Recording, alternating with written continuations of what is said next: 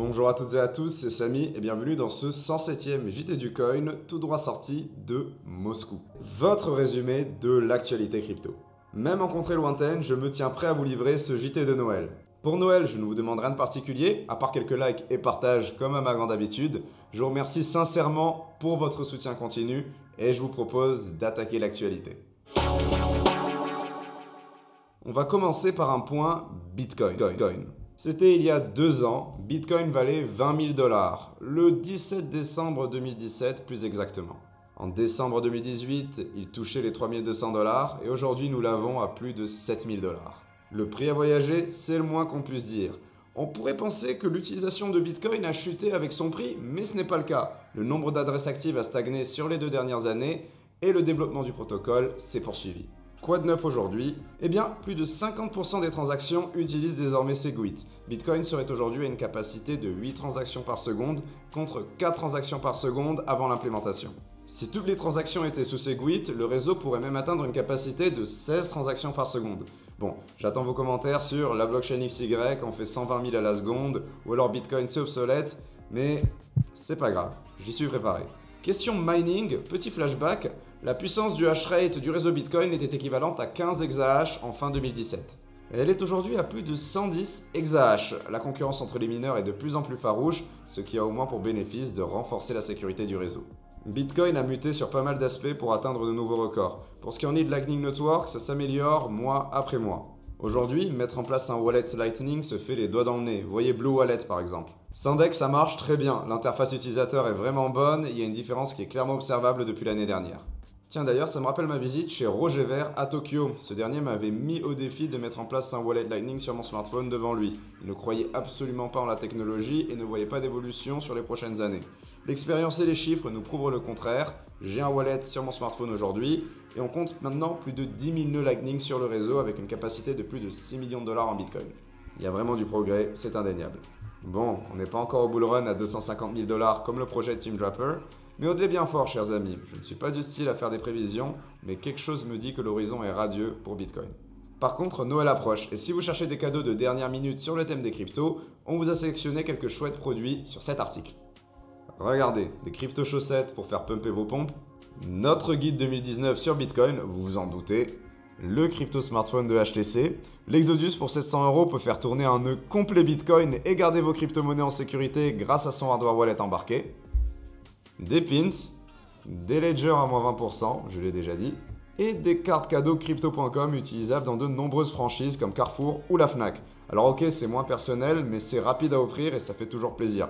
Voilà quelques idées pour Noël, j'espère que vos préparatifs sont un minimum avancés. À moins que vous soyez en Russie, dans ce cas vous avez encore deux bonnes semaines pour préparer l'événement. Noël, c'est une fête caractérisée par beaucoup de vert et de rouge, mais j'aurais tendance à préférer du vert sous le sapin. Il est bien sûr impossible de prédire le prix de Bitcoin avec certitude sur les prochaines semaines, mais l'analyse de l'évolution du prix sur l'année est disponible sur le site depuis ce week-end. C'est Crypto Loco qui livre le récap, c'est un bon vieux commentaire humoristique, il vous attend dans la description et même en fiche en haut à droite de l'écran. C'est l'heure de la pause, petite pause express pour vous dire que mon interview du CEO de crypto.com est disponible depuis la semaine dernière et aussi pour avoir vos avis, vos suggestions sur les types de contenus que vous souhaitez voir sur la chaîne. J'ai fait l'acquisition d'un peu d'équipement donc je peux filmer en extérieur, mais voilà, il me faut des idées, des suggestions de sujets, des choses que vous voulez voir. Quel type de contenu Vous me dites en commentaire, je vous attends. Sinon, bah j'improviserai. Allez, c'est parti pour la suite. News 1, une maison tokenisée a été vendue avec succès sur Ethereum. Je vous parle beaucoup de finances décentralisées ces derniers temps, et là, ben, on a un bon cas de figure. La baraque coûtait 60 000 dollars, elle a été divisée en une centaine de parts. Elle a trouvé des acheteurs de 33 pays différents et chacun d'entre eux recevra sa part du loyer de 900 dollars mensuels en stablecoin en DAI pour être plus précis. Cette vente décentralisée a été rendue possible par Realt et d'autres biens sont déjà disponibles sur la plateforme. Si investir dans l'immobilier de cette façon vous intéresse, je vous ai laissé le lien vers la plateforme dans la description. 2. Petit retour sur l'affaire Quadriga CX. Je vous en parlais il y a près d'un an. Quadriga, c'est la plateforme canadienne qui a fermé ses portes suite à la mort de son CEO. Ce CEO qui était le seul détenteur des clés privées des fonds d'exchange. On parle de plusieurs centaines de millions de dollars. Aujourd'hui, les choses ne se sont pas améliorées pour les victimes et certaines demandent d'ailleurs l'exhumation du défunt afin de s'assurer de sa mort. Et j'ai presque envie de le comprendre. Le contexte de la disparition ainsi que beaucoup d'éléments sont très douteux dans cette affaire. Bref, la justice n'a pas encore approuvé la requête, mais c'est une situation très embarrassante qui se profile. News 3. Dans une récente vidéo, Vitalik Buterin explique comment il a convaincu la fondation Ethereum de se séparer de 70 000 Ethers lorsque ces derniers valaient 1400 dollars pièce.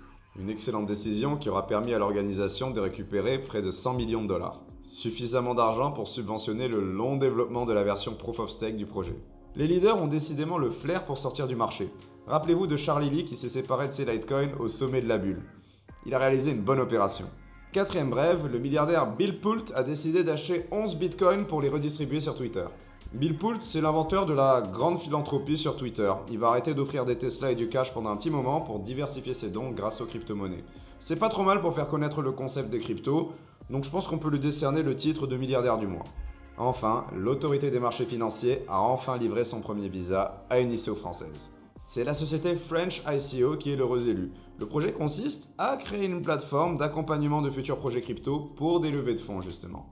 Le visa AMF est optionnel, mais c'est un gage de conformité supérieur pour tout projet en bénéficiant. Bien sûr, l'AMF ne valide pas les éléments financiers et techniques d'un projet, il faut le préciser. Mais French ICO sera la première ICO pleinement régulée au niveau français. Le début de la levée de fonds est prévu pour mars 2020, bravo à eux. Nous voilà à la fin de cette édition. N'oubliez pas la description pour tous les liens vers les articles et les pages présentés dans le journal. Et je termine sur une petite anecdote. Je de ce JT de bon matin, figurez-vous. Sait-on jamais Apparemment, le gouvernement russe procéderait à des tests d'isolement complet de son réseau internet dès aujourd'hui. Il est annoncé que la mise en place de ce système est conçue pour prévenir le pays des cyberattaques. Mais la réalité est beaucoup plus épicée, vous vous en doutez. Allez, je ne vais pas me plaindre de la de LinkedIn, je ne suis pas tout le temps dessus. Mais ce genre de choses rappelle à quel point la liberté peut être plus précaire en certains endroits. Ici, il n'y a pas de grève, juste de la grêle et un grand pare-feu. Je vous donne rendez-vous sur Twitter pour la suite des histoires et vous souhaite un joyeux Noël.